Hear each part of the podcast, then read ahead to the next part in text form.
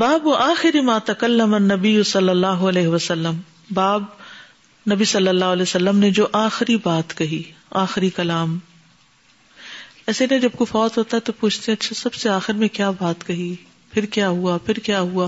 تو جب بھی تعزیت کے لیے جاتے تو لوگ بیماری سے لے کر فوت ہونے تک کا سارا حال آنے والوں کو سناتے ہیں، بار بار اس کا تذکرہ کرتے ہیں اپنے کتھارسس کے لیے. اور لوگوں کو بھی اس سے بہت دلچسپی بھی ہوتی ہے کہ انہیں پتہ چلے کہ آخری وقت کیسے گزرا، ایک انسانی ہمدردی کے تحت یا ایک تعلق کی وجہ سے. حدثنا بشر بن محمد حدثنا عبد اللہ قال یونس قال الزہری اخبرنی سعید بن المسیب فی رجال من اہل العلم ان عائشہ قالت کان النبی صلی اللہ علیہ وسلم یقول وہو صحیح انه لم يقبض نبی حتى يرى مقعده من الجنة ثم يخير فلما نزل به ورأسه على فخذي غشي عليه ثم أفاق فأشخص بصره إلى سقف البيت ثم قال اللهم الرفيق الأعلى فقلت إذن لا يختارنا وعرفت أنه الحديث الذي كان يحدثنا به وهو صحيح قالت فكانت آخر كلمة تكلم بها اللهم الرفيق الأعلى. امام بخاری کہتے ہیں کہ ہم سے بشر بن محمد نے حدیث بیان کی، کہتے ہیں ہم سے عبداللہ نے، عبداللہ بن مبارک نے، کہتے ہیں کہ انہوں نے کہا کہ یونس نے کہا، اور وہ کہتے ہیں کہ زہری نے کہا، اور مجھ سے سعید ابن مسیب نے. اخبرنی سعید ابن مسیب فی رجال من اہل العلم، اہل علم کے بہت سے لوگوں کے درمیان یہ بات مجھے بتائی. ان عائشہ قالت، کہ حضرت عائشہ کہتی ہیں کان النبی صلی اللہ علیہ وسلم یقول، کہ نبی صلی اللہ علیہ وسلم کہا کرتے تھے وہو صحیح، اور وہ صحت مند تھے، یعنی صحت کی حالت میں آپ یہ فرماتے تھے انہ لم یقبض نبی، کہ کوئی نبی قبض نہیں کیا گیا، یعنی فوت نہیں کیا گیا، حتی یرا مقعدہ من الجنہ، یہاں تک کہ وہ دیکھ لے اپنا ٹھکانہ جنت میں، یعنی اس کو جنت پہلے سے دکھا دی جاتی ہے.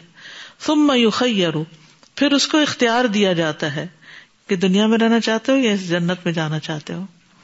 فلما نزل به، پھر جب آپ پر بیماری آئی، ورأسه على فخذی، اور آپ کا سر میری گود میں تھا، غشی علیہ، آپ پر غشی طاری ہوئی، ثم افاق، پھر افاقہ ہوا، فاشخص بصره الى سقف البیت، تو آپ نے اپنی نگاہ گھر کی چھت کی طرف ٹکا دی. ثم قال، پھر فرمایا اللہم الرفیق الاعلی، اللہ رفیق اعلیٰ میں جانا چاہتا ہوں. فقلت، تو میں نے کہا اذن لا یختارنا، اب آپ ہمیں اختیار نہیں کریں، ہمارے پاس نہیں رہنا چاہتے. وعرفت انہ الحدیث الذی کان یحدثنا بہ وہو صحیح، اور میں جان گئی کہ یہ وہی حدیث ہے جو آپ صحت کی حالت میں ہمیں بتایا کرتے تھے. قالت، وہ کہتی ہیں فکانت آخر کلمۃ تکلم بہا، کہ آخری بات جو آپ کی زبان سے نکلی وہ تھی اللہم الرفیق الاعلی، اللہم الرفیق الاعلی، اللہم الرفیق الاعلی. کچھ کہنا چاہتے ہیں؟ جی استاد صاحب، جب بندہ فوت ہو رہا ہوتا ہے تو اس وقت کتنی ضروری بات ہے کہ کوئی سمجھدار انسان کو ساتھ میں بٹھایا جائے، کہ اس کو اکیلا نہ چھوڑے اور اس کی بات غور سے سنے، یا پھر اس کو کوئی اچھی تلقین کرے اور وہ اپنے آپ کو سنبھال سکے. ہاں جی، کہ حضرت عائشہ اگرچہ ینگ تھی لیکن نبی صلی اللہ علیہ وسلم کو سنبھالے ہوئے تھی. جی. یہ نہیں کہ جب غشی ہوئی تو چیخنا چلانا شروع کر دیا کہ یہ کیا ہوا، یا آپ کو چھوڑ کے خود کہیں اور چلی گئی لوگوں کو اکٹھا کرنے. نہیں، اکیلی ہیں اور سب سنبھال رہی ہیں، سب دیکھ رہی ہیں، اور ایک ایک ایکشن دیکھ کے یاد بھی رکھ رہی پوری ڈیٹیل کے ساتھ، کہ کس طرح آپ کا مسواک گرا، کیسے ہاتھ نیچے آیا، کیسے آپ پر غشی طاری ہوئی، کس طرح آپ نے آنکھیں چھت کی طرف ٹکا دی، پھر آخری لفظ کیا تھے. کیونکہ یہ سب وہ باتیں تھیں جو واقعی امت کا ایک ایک بندہ جاننا چاہتا ہے، اور انہوں نے وہ سارا علم سمیٹ لیا. السلام علیکم. ایک چیز سمجھنے میں مجھے پرابلم ہو رہی ہے، جو بھی ہم نے حدیث پڑھی ہے اور اس میں ہم نے ڈسکس کیا لائف سپورٹ کے بارے میں. اللہ تعالیٰ نے ایک وقت زندگی کا مقرر کیا ہے اور اسے ہم کتنی بھی لائف سپورٹ دیں ہم اسے ایکسٹینڈ بھی نہیں کر سکتے، اور لائف سپورٹ اگر اتاریں تو ہم اسے کم بھی نہیں کر سکتے. تو مینلی جو مجھے جہاں تک چیز کنفیوز کری وہ یہ کہ یہاں جو میڈیکل پروسیجرز یوز ہوتے ہیں وہ سم ٹائمز ان کا طریقہ یہ ہوتا ہے کہ پیشنٹ کے لیے آسانی کی جائے, اس کی تکلیف کو کم کیا جائے, یا اگر اسے سانس لینے میں مسئلہ ہو رہا ہے تو اسے آکسیجن لگا دی تاکہ وہ ذرا بریتھ آسان کر لے, تاکہ آخری وقت اس کا آسان ہو جائے. دیکھیے اس میں عام جو بات ہو رہی تھی نا, وہ بات یہ نہیں تھی کہ لائف سپورٹ نہیں ہونی چاہیے, کیونکہ بہت سے کیسز میں لائف سپورٹ کے کچھ دن کے بعد مریض ریوائیو بھی کر جاتا ہے. کتنے کیسز ایسے ہیں کہ جس میں ایسی سپورٹ سے فائدہ ہوتا ہے, لیکن یہاں بات ہو رہی ہے اس مرحلے کی جب ڈاکٹر یہ کہتا ہے کہ اب لائف سپورٹ کا فائدہ کچھ نہیں, اور پھر بھی گھر والے خود اصرار کرتے ہیں کہ نہیں یہ کنٹینیو کی جائے. ٹھیک ہے, شکریہ. السلام علیکم استاذہ جی. Whenever I am there and I happen to be sometimes, تو what I do, I read the first کلمہ and I try that the person who's going to meet Allah subhanahu wa ta'ala reads it with me. اس لیے کہ آپ کو پوچھا گیا تھا نا, تو آپ اس کا جواب دے رہے تھے, ٹھیک ہے نا. یعنی اس وقت لا الہ الا اللہ ہی پڑھنی چاہیے, لیکن آپ صلی اللہ علیہ وسلم کا معاملہ تو مختلف ہے, کیونکہ یہاں آپ کو جنت دکھائی جا رہی ہے, یعنی ایک طرح سے اختیار دیا جا رہا ہے. If we are there, then we should read the kalma. La ilaha illallah. Looking at all of these ahadith, what I am understanding is that when somebody is dying and we happen to be with them, our focus should be to bring comfort and relief to the dying person and be there for them, and you know, stop thinking about yourself and focus on the dying person. So we see here Aisha radiallahu anha, the way she is letting, making the Prophet sallallahu alaihi wasallam lean on her. This is not an easy position, you know, that somebody is resting on your chest. Aur wo bhi behosh bhi ho jaye beech mein. Exactly. And then she asks for the miswak from her brother, and she chews it, and then she gives it to him. Her entire focus is on comforting the Prophet sallallahu alaihi wasallam. And most of the time what is seen is that when a person is dying, people become selfish then. They start thinking about themselves, right? You know, even if they're crying or they're screaming or they're calling everybody, they're thinking about themselves. And our focus should be to comfort the person who is dying. You know, recite Quran for them, or, or say positive things to them. You know, hold their hand gently, press their feet, whatever that you can do, focus on the dying person. You know, we become very selfish, unfortunately. اور اس میں ہمیں سیکھنا بھی چاہیے کہ اگر ہمارے سامنے کسی کی ڈیتھ ہو رہی ہے تو ہمیں کرنا کیا چاہیے اس وقت. سزا ہمیں اپنے بچوں کو بھی بتانا چاہیے کہ جب ہمارا وقت آئے گا تو آپ نے کیا کرنا ہے. آپ رونے دھونے میں یا اور طرح سے بیہیو کرنے کی بجائے یہ دیکھنا کہ مجھے کلمہ یاد کروا دینا, کیونکہ اکثر و بیشتر لوگوں کو وہ یاد نہیں رہتا, اس وقت کہہ نہیں سکتے. تو جو میرا بیٹا بہت چھوٹا تھا, جو سب سے چھوٹا تھا, اس کو میں نے پاس بھی ٹائم میں نے کہا حذیفہ آپ نے نا رونا دھونا نہ شروع کر دینا, اس وقت آپ نے یہ کرنا یہ کرنا. تو کہتا ہے میری طرف دیکھ, کہتا ماما تھوڑا سا تو رونا پڑے گا. السلام علیکم استاد. الحمدللہ میں ادھر اکیلی ہوں اپنے بچوں کے ساتھ, تو ماشاءاللہ ان کو سنبھالتے ہوئے کبھی حالت بہت ہی خراب ہو جاتی ہے, اور واقعی مطلب مجھے اتنا سٹریس ہو جاتا ہے کہ میں ایسے لیٹتی ہوں, اور تو مجھے بہت زیادہ پرابلم ہو جاتی ہے, مطلب بریدنگ کی بھی ایسے. تو میں اپنے بچوں کو کہتی ہوں ما تعبدون من بعدی, تو ماشاءاللہ میرے دو حفاظ ہیں, تو وہ صحیح طریقے سے بتاتے ہیں نعبد الہک و الہ آبائک ابراہیم و اسماعیل, تو وہ پوری پڑھتے ہیں. تو میں علی میرے سیون ایئرز اولڈ ہے, تو میں نے ان سے پوچھا ما تعبدون من بعدی, کہتے مجھے آیت نہیں آتی. صحیح مطلب آنا چاہیے, آیت نہ بھی آیت. السلام علیکم. وعلیکم. I've seen some people when they feel the person is uh, maybe breathing, about to breathe his last, they start reading Surah Yasin. I don't know if this uh... hadith is daif. Daif. Daif. Okay. باب وفات النبی صلی اللہ علیہ وسلم, باب نبی صلی اللہ علیہ وسلم کی وفات کا, یعنی کب ہوئی. حدثنا ابو نعیم حدثنا شیبان عن یحیی عن ابی سلمۃ عن عائشۃ وابن عباس رضی اللہ عنہم ان النبی صلی اللہ علیہ وسلم لبث بمکۃ عشر سنین, نبی صلی اللہ علیہ وسلم مکہ میں دس سال رہے. ینزل علیہ القرآن, آپ پر قرآن نازل ہو رہا تھا, وبالمدینۃ عشرا, اور مدینہ میں دس سال. آپ نے تو جو روایات پڑھی ہیں یا جو معلومات ہیں اس میں تیرہ سال کا ذکر آتا ہے کہ مکہ میں تیرہ سال رہے اور مدینہ میں دس سال رہے. چالیس سال کی عمر میں آپ کو نبوت ملی, اس طرح آپ کی وفات سکسٹی تھری ایئرز کی عمر میں ہوئی. ٹھیک ہے, اور یہی مشہور روایت ہے. اب سوال یہ پیدا ہوتا ہے کہ یہاں کیوں دس سال کا ذکر ہے. اس کی دو وجوہات بیان کی جاتی ہیں. نمبر ایک یہ کہ نبی صلی اللہ علیہ وسلم پر جب وحی نازل ہوئی پہلی، تو اس وقت یعنی وحی نازل ہونے کے بعد تین سال فترۃ الوحی ہوئی، یعنی تین سال تک قرآن نازل نہیں ہوا. تو یہاں پر آپ دیکھیے ینزل الیہ القرآن کی بات ہو رہی ہے، ٹھیک ہے. دس سال مکہ میں قرآن نازل ہوا، وہ تین سال ایکسکلوڈ کر دیے جس میں ریگولر وحی نہیں آ رہی تھی، ٹھیک ہے. دوسرا یہ کہ عرب لوگ جو تھے وہ امی قوم تھے، ان پڑھ لوگ تھے، اور وہ جو بیچ کے ہندسے ہوتے تھے ان کو چھوڑ دیتے تھے، یعنی دہائیوں کا ذکر تو کرتے تھے لیکن بیچ کی جو اکائیاں ہوتی ہیں اس کو چھوڑ دیتے.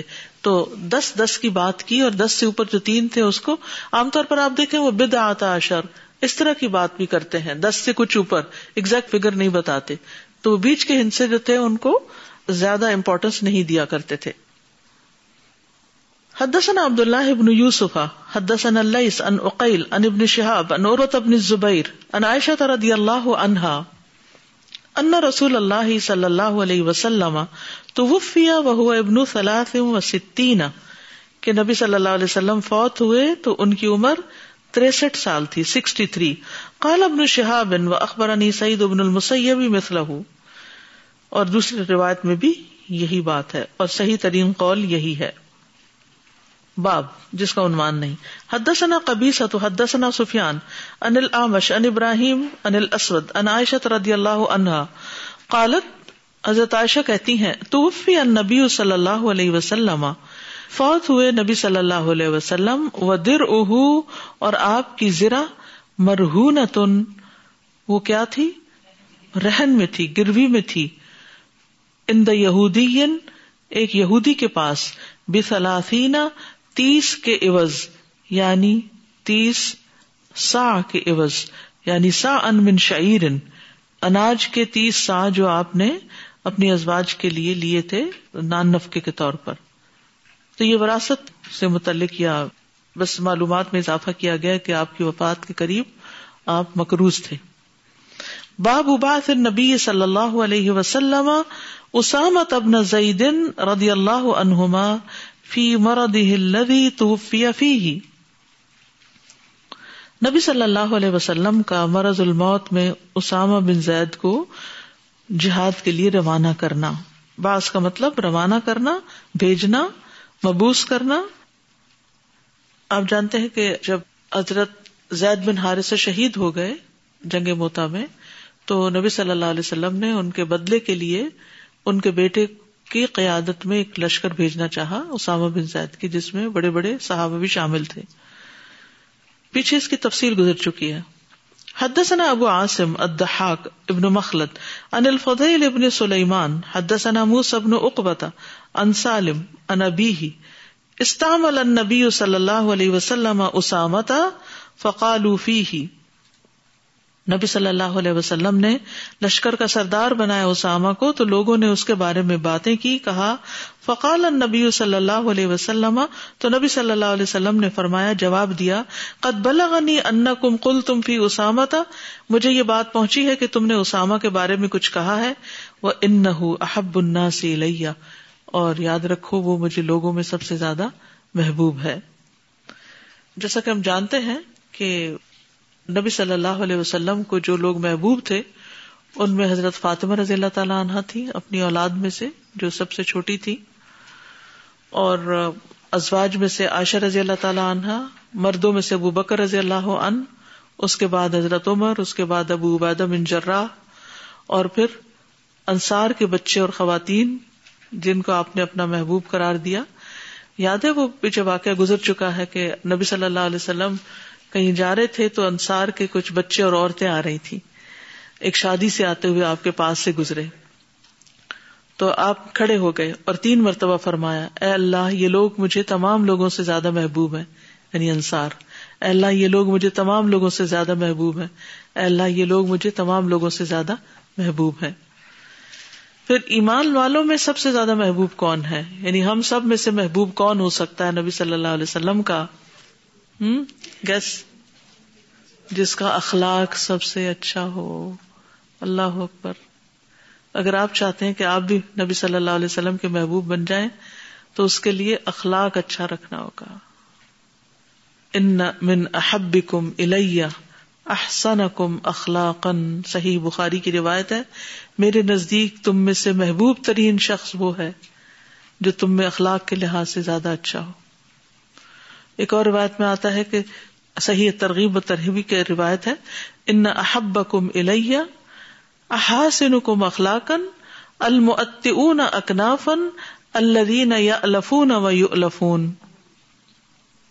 ابو ہریرہ سے روایت ہے، انہوں نے کہا کہ رسول اللہ صلی اللہ علیہ وسلم نے فرمایا کہ میرے نزدیک تم میں سے محبوب ترین شخص وہ ہے جو تم میں اخلاق کے لحاظ سے زیادہ اچھا ہو، اور جو متواضع ہو، ہمبل ہو، نرم مزاج ہو، اور اچھا معاملہ کرنے والا ہو، یعنی معاملہ اچھا طرح کرتا ہو، بیہیویئر اچھا ہو۔ کل بھی میں نے بیہیویئر پہ بات کی تھی، جو محبت کرنے والے ہوں اور جن سے محبت کی جاتی ہو، محبت کرنے والے اور جن سے محبت کی جاتی ہو۔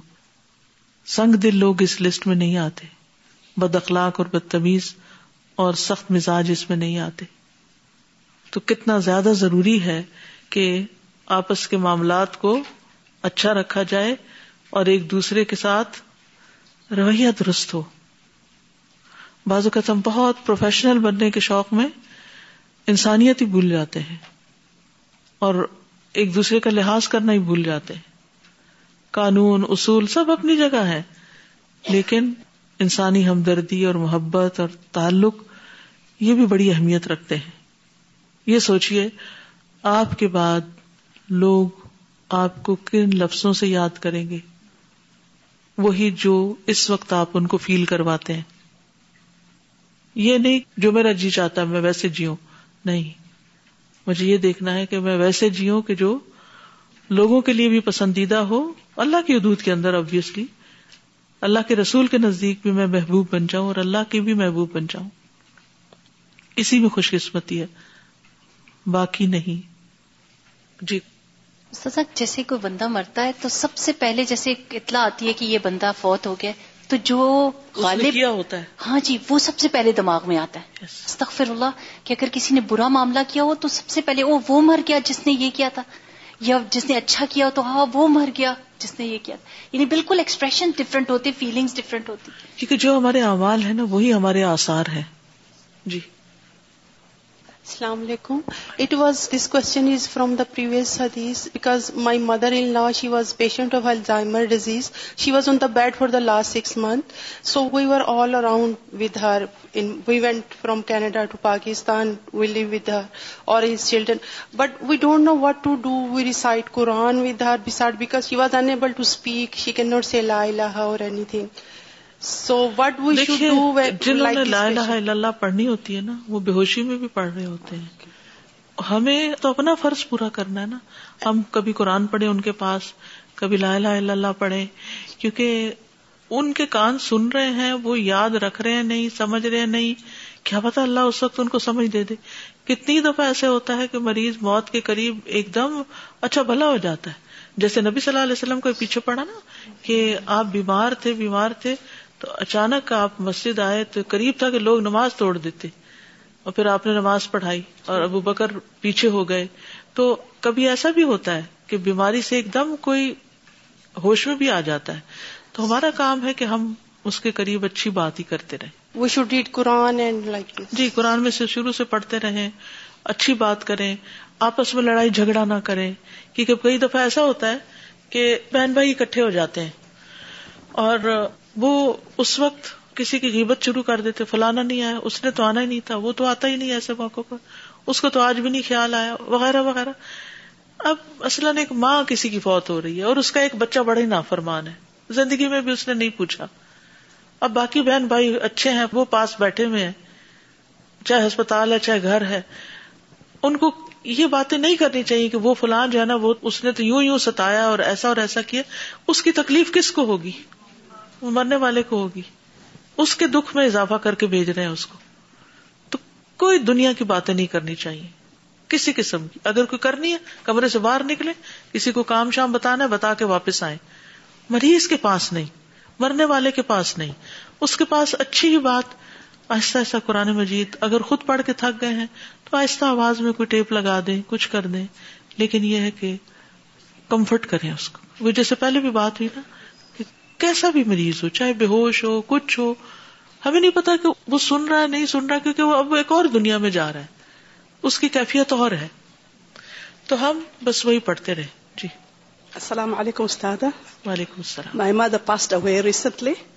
The biggest problem she had was she feared darkness. All the time she wanted lights on, even the whole night. And uh, every time we want to put the lights off, she'll say no, no. She was imagining the adab al-qabr, the darkness. She talked about it so many times, the darkness of the qabr. Yeah, and that also reminded us, also yes. ourselves, we, we had that fear as well. Thank you. This is a good fear. Everyone should have this fear. Assalamu alaikum. Uh, I remember when once I, when I have car accidents, uh, I was unconscious. My daughter, she was beside me, she was screaming and crying, the young girl I, beside me, and I was saying, I'm okay. I thought she can hear me. I was saying, I can hear her, I can hear the nurse, I can hear the doctors. I thought I'm speaking, I'm okay. So after, you know, I was okay, and I asked her, why you was, you was crying? I was telling you I'm okay. She said, you never talk. So the person, when he's unconscious or dying, they can hear maybe. They can understand. That's why, uh, like Ustaza, she said, we have to say nice word. We keep saying, La ilaha illallah, or good word, inshallah.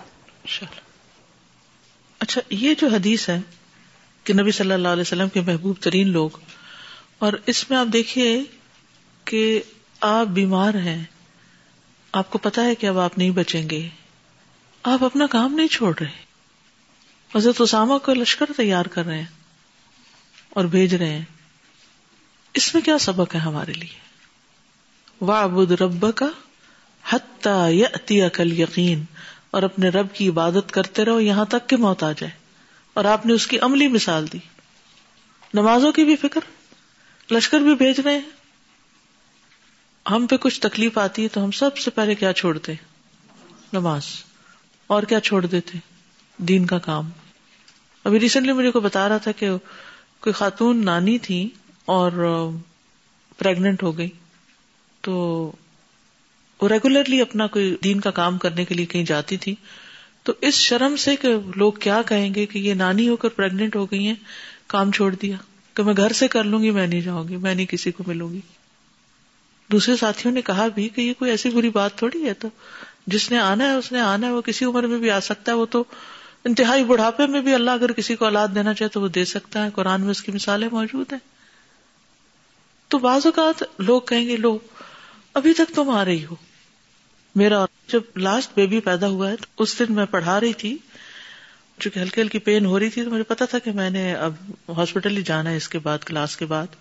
تو میں نے سوچا جتنا maximum پڑھا دوں. اس دن میں نے تین رب پڑھائے الحمدللہ تیسرے پارے کے، تاکہ اگلے دنوں کا بھی کوٹا پورا ہو جائے. یہ سبق بعد میں یاد کرتے رہیں گے، میں تفسیر کروا دوں. بیٹھنا دوبھر ہو رہا تھا، لیکن مجھے یہ تھا کہ مجھے نہیں پتا کہ زندہ رہنا ہے کہ مرنا ہے، کیونکہ عورت موت سے زیادہ قریب ہوتی ہے اس ولادت کے مرحلے پر. کتنا بھی اچھا ہاسپٹل ہو، کتنے بھی اچھے ڈاکٹرز ہوں، اگر ہمیں یہ فکر ہے کہ ہم بیمار ہو گئے ہیں یا ہم کیا پتا زندہ رہیں یا نہ رہیں، تو ہمیں تو اور زیادہ فکر ہونی چاہیے کہ جو اچھے کام ہم کر رہے ہیں مزید کریں، نہ کہ ان کو بھی چھوڑ کے بیٹھ جائیں. کیونکہ آگے کیا کام آئے گا؟ آرام تو نہیں کام آئے گا نا. تو جب تک ہمت ہو نہ رہے، بے ہوش ہو گئے ہیں، ختم ہو گیا معاملہ، تو کوئی بات نہیں. وہ تو پھر اللہ کو پتا ہے کہ اس بندے میں اب کوئی طاقت رہی نہیں. لیکن جب تک طاقت ہے اس وقت تک تو انسان نیکی کے کاموں میں آگے دوڑتا رہے. تو آج صبح جب میں تیاری کر رہی تھی تو جو ہی میں نے اس کا ٹائٹل پڑھا، باب بعث النبی صلی اللہ علیہ وسلم اسامہ بن زید رضی اللہ عنہما فی مرضه الذی توفی فی بعث فی مرضه الذی توفی فیہ. چھوٹی چھوٹی چیزوں کو عذر بنا کے نیکی کے کام چھوڑ کے بیٹھ جاتے ہیں. ایک کرائیٹیریا رکھیے، جب تک نیکی کا کوئی اور کام اس کام سے زیادہ نہ ہو جو آپ ابھی کر رہے ہیں، تو اس کو نہ چھوڑیے. سمجھ آئیے؟ یعنی سمجھ آتی ہے، انسان کہتا ہے یہ کریں کہ وہ بھی کریں، یہ بھی نیکی ہے تو وہ بھی نیکی ہے، تو کون سا کریں؟ دو میں سے کون سا اختیار کریں جو بڑی نیکی ہے، دو میں سے وہ کریں کہ جو بہتر ہے، یہ نہیں کہ کمتر کو اختیار کر لیں. حدثنا اسماعیل حدثنا مالک عن عبداللہ ابن دینار عن عبداللہ ابن عمر رضی اللہ عنہما ان رسول اللہ صلی اللہ علیہ وسلم بعث بعثا، کہ رسول اللہ صلی اللہ علیہ وسلم نے ایک لشکر روانہ کیا. وامر علیہم اسامہ بن زید، اور اس پر اسامہ بن زید کو امیر بنایا. فتعن الناس فی امارتہ، تو لوگوں نے باتیں بنائی یا تانا مارا ان کی سرداری میں، یعنی ان کی سرداری کو پسند نہیں کیا. فقام رسول اللہ صلی اللہ علیہ وسلم فقال، تو رسول اللہ صلی اللہ علیہ وسلم کھڑے ہوئے اور فرمایا ان تتعنوا فی امارتہ، اگر تم اس کی سرداری پر تان کر رہے ہو، فقد کنتم تتعنون فی امارت ابیہ من قبل، تو تم اس کے والد کی سرداری میں بھی اس سے پہلے تان کر رہے تھے کیونکہ وہ غلام تھے آزاد کردہ. وَأَيْمُ اللَّهِ، اور اللہ کی قسم، ان کان لخلیقاً للامارتی، بے شک وہ سرداری کے بہت لائق تھا. وَإِن کان لمن احب الناس الیہ، اور بے شک وہ لوگوں میں سب سے زیادہ مجھے محبوب تھا. وَإِنَّ هَذَا لَمِنْ أَحَبِّ النَّاسِ إِلَيَّ بَعْدَهُ، اور اس کے بعد لوگوں میں یہ یعنی اسامہ مجھے سب سے زیادہ محبوب ہے. تو اصل بات یہ کہ جس کو نبی صلی اللہ علیہ وسلم سلیکٹ کر لیں اور جس کو آپ امیر بنا دیں، پھر کسی اور کو تو اعتراض کی گنجائش ہی نہیں رہنی چاہیے، اور جو آپ کا محبوب ہو وہ ہمارا بھی محبوب ہونا چاہیے. ہوا یہ تھا کہ لشکر کو آپ نے تو تیار کر دیا، لیکن لشکر اس وجہ سے جا نہیں رہا تھا کہ نبی صلی اللہ علیہ وسلم کی بیماری شدت پکڑ رہی ہے. بہرحال اس کے باوجود لشکر مدینہ سے روانہ ہو گیا. تین میل باہر پہنچا ہی تھا کہ نبی صلی اللہ علیہ وسلم کی وفات کی خبر آ گئی، اور پھر وہ واپس آ گیا. پھر حضرت ابو بکر رضی اللہ عنہ نے اس لشکر کو روانہ کیا. باب حدثنا اسبغ قال اخبرنی ابن وہب قال اخبرنی عمرو ان ابن ابی حبیب ان ابی الخیر ان السنابحی انہ قال متى ہاجرت. ابو الخیر نے سنابحی سے پوچھا کہ تم نے کب ہجرت کی تھی؟ قال خرجنا من الیمن مہاجرین، ہم یمن سے ہجرت کر کے آ رہے تھے. فقدمنا الجحفۃ، ہم جحفہ تک پہنچے. فاقبل راکب، تو ایک سوار ہمیں ملا. فقلت له الخبر، میں نے اس سے پوچھا کوئی خبر. فقال دفننا النبی صلی اللہ علیہ وسلم منذ خمس، کہ ہم نے نبی صلی اللہ علیہ وسلم کو پانچ دن پہلے دفن کیا ہے. قلت هل سمعت في ليلة القدر شيئا، میں نے کہا کیا تمہیں لیلۃ القدر کے بارے میں کچھ معلوم ہے؟ قال نعم، کہنے لگے ہاں. اخبرني بلال، مجھے خبر دی بلال مؤذن النبی صلی اللہ علیہ وسلم نے، انه في السبع في العشر الاواخر، کہ وہ آخری عشرے کی ساتویں رات ہے یعنی ستائیسویں رات ہے. اس میں آپ دیکھیے دو تین چیزیں بڑی اہم ہیں. ایک تو یہ ہے کہ انسان نیکی کے کام کا ارادہ کرے تو جلد کر لے، نہیں پتا کہ کب کوئی اپرچونٹی چلی جائے. یہ لوگ ہجرت میں لیٹ ہو گئے، نبی صلی اللہ علیہ وسلم کو نہیں دیکھ سکے، پانچ دن پہلے آپ کو دفن کیا گیا تھا. دوسری بات یہ ہے کہ جب یہ پتا چل بھی گیا کہ آپ فوت ہو گئے ہیں تو کام نہیں چھوڑ کے بیٹھ گئے، بلکہ اگلا سوال کیا کہ یہ بتاؤ کہ لیلۃ القدر کے بارے میں کوئی حدیث پتا ہے تمہیں؟